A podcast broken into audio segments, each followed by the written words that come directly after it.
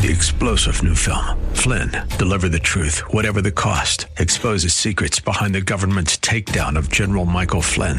Flynn knew what the intel world had been up to. He ordered the first audit of the use of contractors. This set off alarm bells. He told the truth. He was the most dangerous person for Donald Trump to hire. They had to get rid of Flynn. Flynn, deliver the truth, whatever the cost. Available now. Watch it today. Go to salemnow.com. Salemnow.com. I know, 69. The following program is sponsored by Know the Truth Incorporated. Today on Know the Truth, an Easter season message from Philip DeCourcy.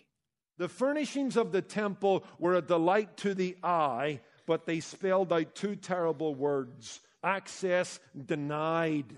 And you need to keep that in mind when you come to Mark chapter 15, where you read, and the veil was torn. And when you read that, you should shout, Hallelujah! Because there's another message being sent that there's a new and complete access into God's presence.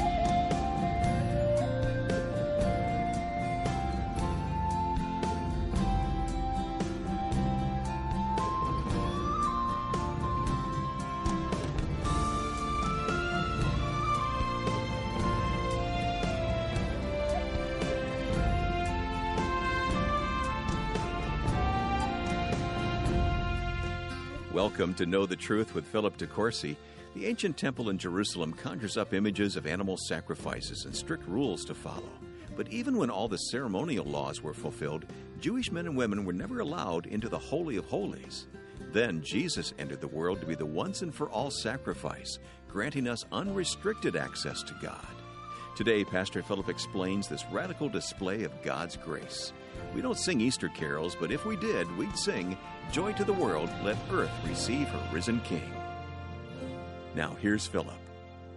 As you know, this is a time of the year where Christians all across the world are celebrating the death and resurrection of Jesus Christ. Two great dates in the Christian's calendar Christmas and Easter. And Jesus said at Easter that for this reason came I into the world. Both those things belong together. Here we are on the other side of Christmas, celebrating why Jesus Christ came into the world to save sinners. And he did that through his death on the cross. And for a few moments, I want to just occupy your mind from Mark chapter 15, verses 33 to 41. I'm going to speak on the subject access granted. That's the beauty of what Jesus did on the cross. And I think I'll make myself clear here from Mark 15, verse 38. But let's read that in context. Verse 33, Mark 15. Now, when the sixth hour had come, there was darkness over the whole land until the ninth hour. At the ninth hour, Jesus cried out with a loud voice, saying, Eli, Eli, Lama Sabachthani, which is translated, My God, my God, why have you forsaken me? Some of those who stood by when they heard that said, Look, he is calling for Elijah. Then someone ran and filled a sponge full of sour wine, put it on a reed, and offered it to him to drink, saying, Let him alone. Let us see if Elijah will come to take him down. And Jesus cried out with a loud voice and breathed his last. Then the veil of the temple was torn in two from top to bottom. So when the centurion who stood opposite him saw that he had cried out like this and breathed his last, he said, Truly, this man was the Son of God. There was also women looking on from afar, among whom were Mary Magdalene, Mary the mother of James the Less, and Joses and Salome, who also followed him and ministered to him when he was in Galilee, and many other women who came up with him to Jerusalem. I don't know if you've noticed, I'm sure you have, that we live in a world of access codes, security measures, digital barriers, restricted use. We need ID cards to get into some buildings. We need thumbprints to open our smartphones.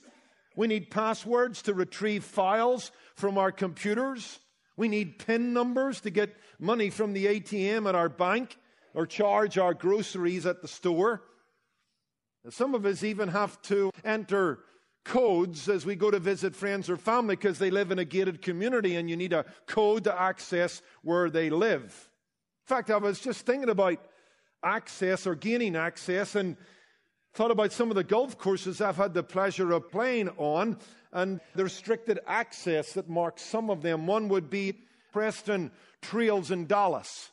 Couple of years ago, because of the kindness of Pastor Jack Graham at Prestonwood Baptist Church, Mark Hitchcock and I, along with Jack, got to play at Preston Trails in Dallas. That's a private club. One of the members is George W. Bush. So you only get to play there if you're a member. It's a private club.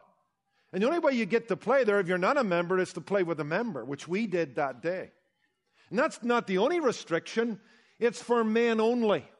And you know what? Even if you're a man, you may not qualify because you've got to be over 21. In fact, we were told when we were playing there that day that Jordan Spieth, the PGA player, didn't get to play there until he was 21. And he was a Masters tournament winner before that. But even if you're a Masters tournament winner, you don't get to play at Preston Trails unless you're over 21. And when he turned 21, that was the case. So life is rife with restrictions, limitations, limited access. And as I think about that, the same is true spiritually. We see it in the Old Testament up until the death of the Lord Jesus Christ. Because of man's sin, because of man's disobedience, man has been barred from direct access to God's immediate presence.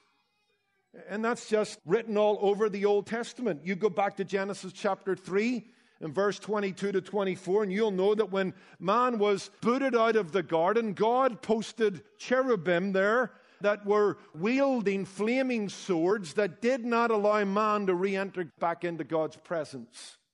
In fact, this is reinforced in the furniture and the structure of the tabernacle and the temple, because written all over the temple and the tabernacle are the words inaccessibility to God. Because there were all kinds of courts you had to go through. And those courts were limited to certain people. There was the Gentile court, the women's court, the man's court. Then there was the holy place that was restricted to the use of priests. Then there was the Holy of Holies that was restricted to the use of the high priest and only once a year. And here's what's interesting. If you go to Exodus 25, 18 to 22, and Exodus 23, verse 31, on the temple curtain or the veil that cordoned off the Holy of Holies, embroidered on it were cherubims, sending the message that because of man's sin and disobedience and lawlessness, access has been denied. And so I want to come to Mark chapter 15 and verse 38 because when you understand that a little, and we're going to get into that a bit more, you'll see the significance of the words, then the veil, that curtain that cordoned off the Holy of Holies, that veil with the cherubim on it, reminding us that we're separated from God and dare not enter his presence, that veil was torn the moment Jesus died on the cross. A message was being sent. Now, it's one of four miracles at the cross. We're not going to look at them, but if you want me to at least list them for you, there was the miracle of the darkness that descended and lasted for three hours. There was the miracle of the sizable earthquake that split rocks around Jerusalem and perhaps throughout Israel. There was the miracle of the resurrection of the saints. And then there was the miracle of the tearing of the curtain, the rending of the veil. And with that, God was communicating. This is the beautiful thing access granted. That's what Good Friday's all about. Access to God has been granted. You can know God. You can call him your father. You can talk to him. You can be in his presence and have his presence in you. This is the beauty of Easter and the glory of the gospel. In fact, as I thought about what God has done in Jesus Christ, I was reminded of something that Joel Beeke communicates in his book, Overcoming Worldliness. And he tells us that the great Reformed theologian Charles Hodge ordered that the doorknob to his study should be lowered sufficiently so that the smallest child in his house could have access to his study and to his company. Isn't that beautiful? That great man of God said, Hey, get that doorknob down a bit. I want the kids in. And you know what? God, in the sending of his Son, came down into our world and lowered the doorknob and invited us to come into his presence. It's beautiful. So let's come and look at this text. Three things quickly. Number one, what I call the splendor of the veil. Then we'll look at the symbolism of the veil and the splitting of the veil. Let's look at the splendor of the veil first of all. Well, let's understand what that veil would have roughly looked like. It was a splendid thing. Now, if you go to Hebrews 9, verses 1 to 5, you realize that there were two veils or two curtains in the temple and in the tabernacle. There was the outer curtain, which separated the holy place from the rest of the tabernacle. And in the holy places where the priests would have offered sacrifices in the afternoon and in the evening. And so there was the outer veil, and then there was the inner veil that separated the Holy of Holies, where the Ark of the Covenant was, where the mercy seat was, where the high priest would have gone one day a year on the day of atonement, Yom Kippur, to offer a sacrifice for the people's sins. I believe it's that curtain that's torn when Jesus dies, the inner curtain. I say that because we'll see before we're done that the word that's used there is repeated in Hebrews 6:19 and Hebrews 9:3 and Hebrews 10:20 to speak of the curtain into the holy of holies and how Jesus has opened up a new way into God's presence. But if you go to Exodus 26 and verse 31 and you go to Second Chronicles 3 verse 14, you can read about this veil. Since we're talking about the temple, let's just go to Second Chronicles chapter 3 and verse 14. I'll read it for you if you want to follow along. But in describing what that veil ought to look like, we read that the veil is to be blue, purple, crimson, and made of fine linen and woven cherubim into it. Because remember, what's its message? Access denied. You can't come into God's presence. You're a sinner. And as we read the Bible and as we study history, there's other things that we learn about this veil, just speaking about its splendor. I'll go down the list quickly and then we'll move on. As we've said, it's blue, purple, and scarlet in color, ladies. It's embroidered with cherubim it was made of a fabric that was beautifully embroidered, and we're told there were 72 twisted plaits of 24 threads each. The size of it, we believe, was about 60 foot high and 30 foot wide. Jewish literature tells us it was at least one inch thick. Some even argue it could be a hand's breadth, up to four inches thick. And I believe the Mishnah tells us that it took 300 priests to wash it. You can imagine how beautiful, splendid, attractive, eye catching this veil would have been. So that's the splendor of the veil. Number two, the symbolism of the veil. Now, let me just step back. I'm sure, like me, you have perhaps both traveled within our own country or perhaps had the privilege of traveling abroad and you have encountered castles and palaces and temples and mansions and structures, and they are eye catching.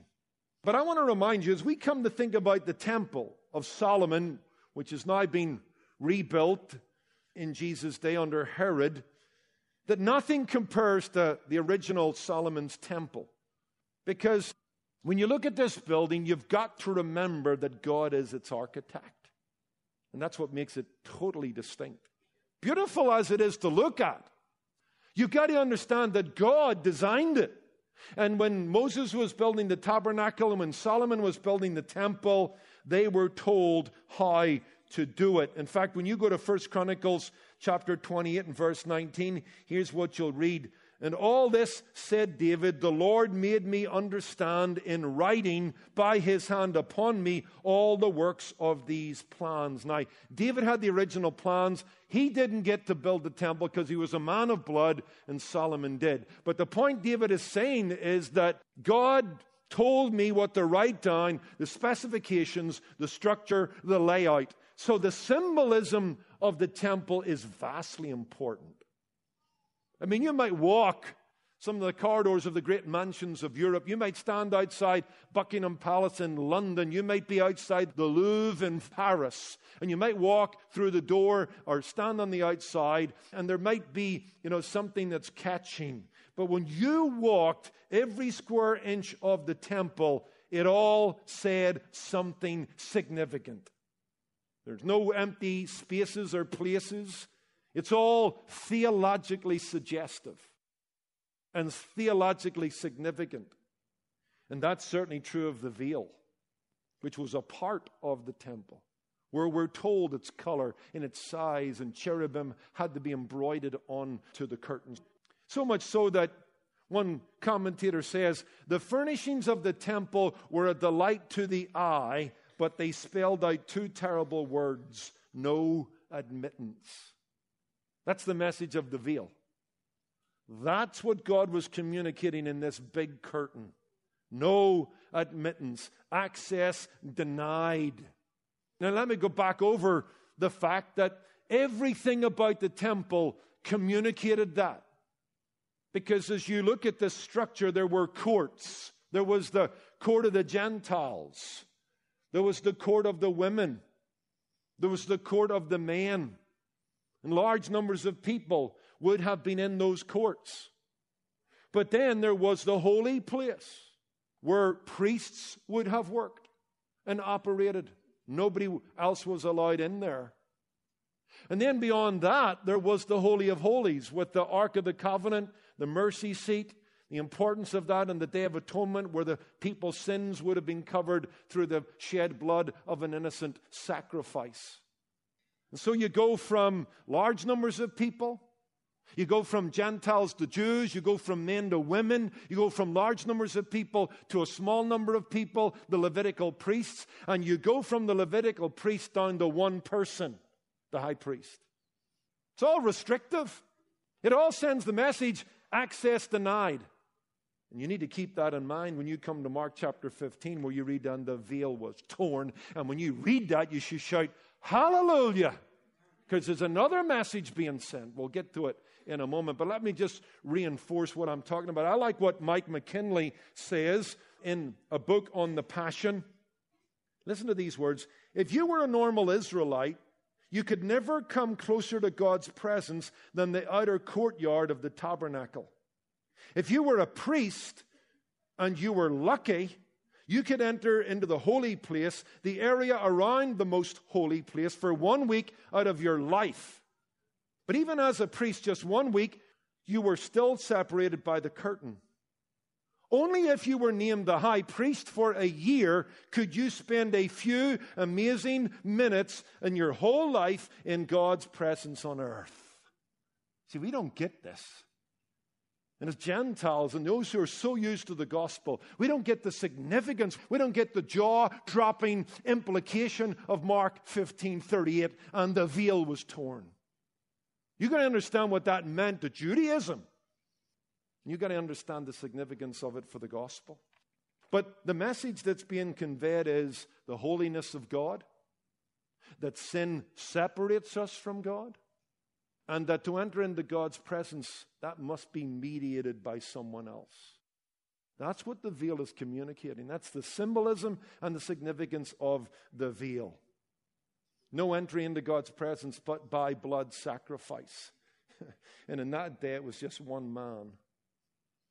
Hello, to lighten things up a little bit, I do like the story. I came across a real story about a, a real sign, but funny, on the grounds of a convent. The sign said, Trespassers will be prosecuted, and underneath were the words, Sisters of Mercy. well, there was no mercy to a large degree if you'd have tried to approach the Holy of Holies. In fact, the Bible doesn't tell us, but Judaism tells us this that when the high priest went in to the Holy of Holies, they tied a rope around his ankle in case he died on the spot. Nobody else could go in, so the only way to get him out was to drag him out with the rope.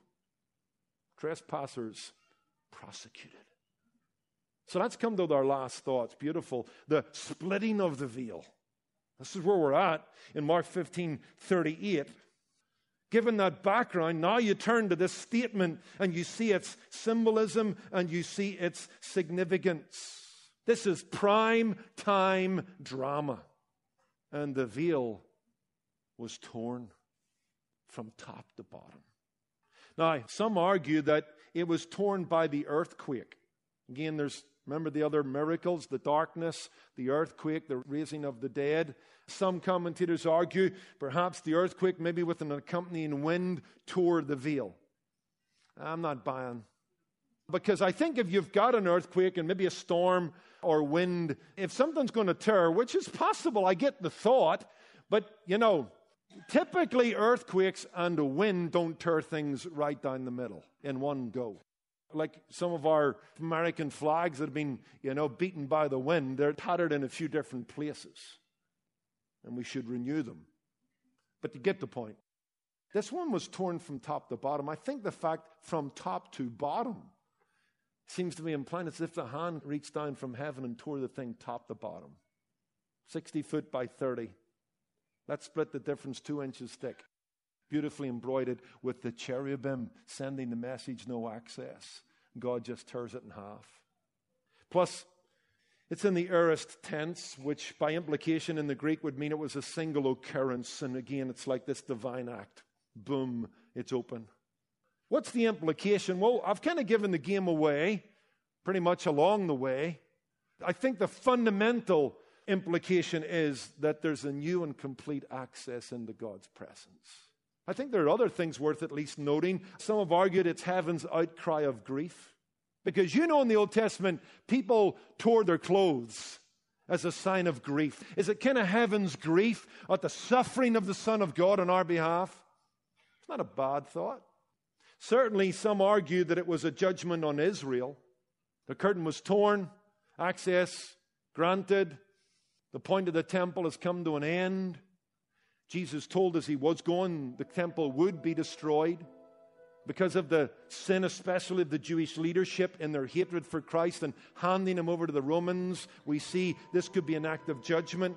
Certainly, it's the announcement of the end of the old covenant and the sacrificial system, which tells us was only a temporary covering until that one final and full sacrifice was made for sin forever.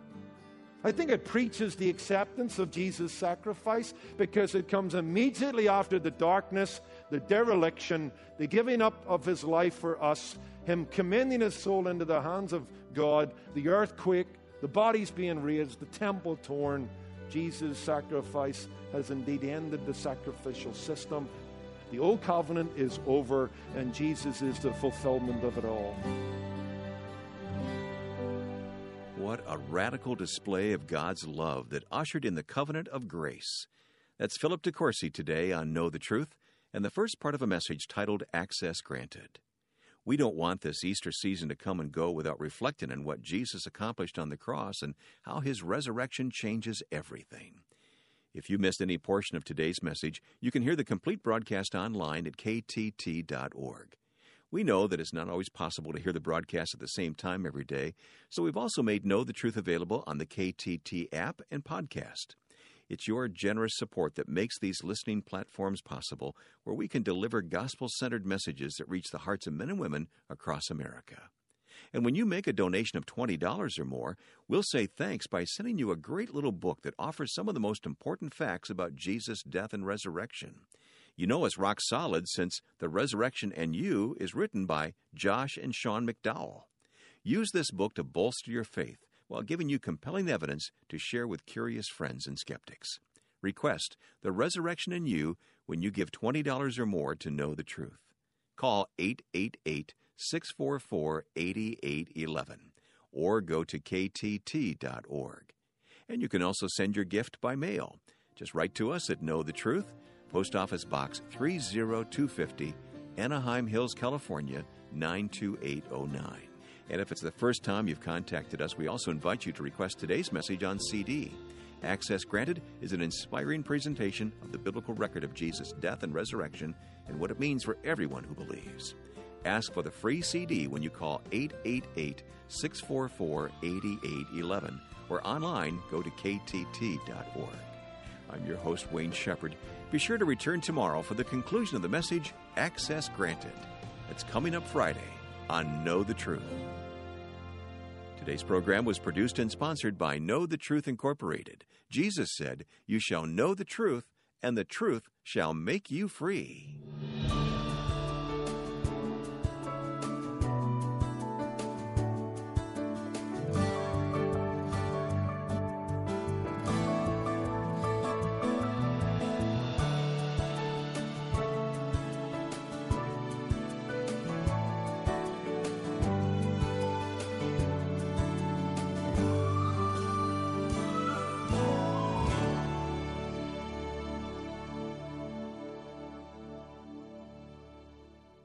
Okay, here's the deal.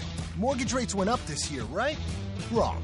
If you're looking to lower your monthly payment or thinking of getting cash out of your home, mortgage rates are actually now the lowest in months. But the clock's ticking.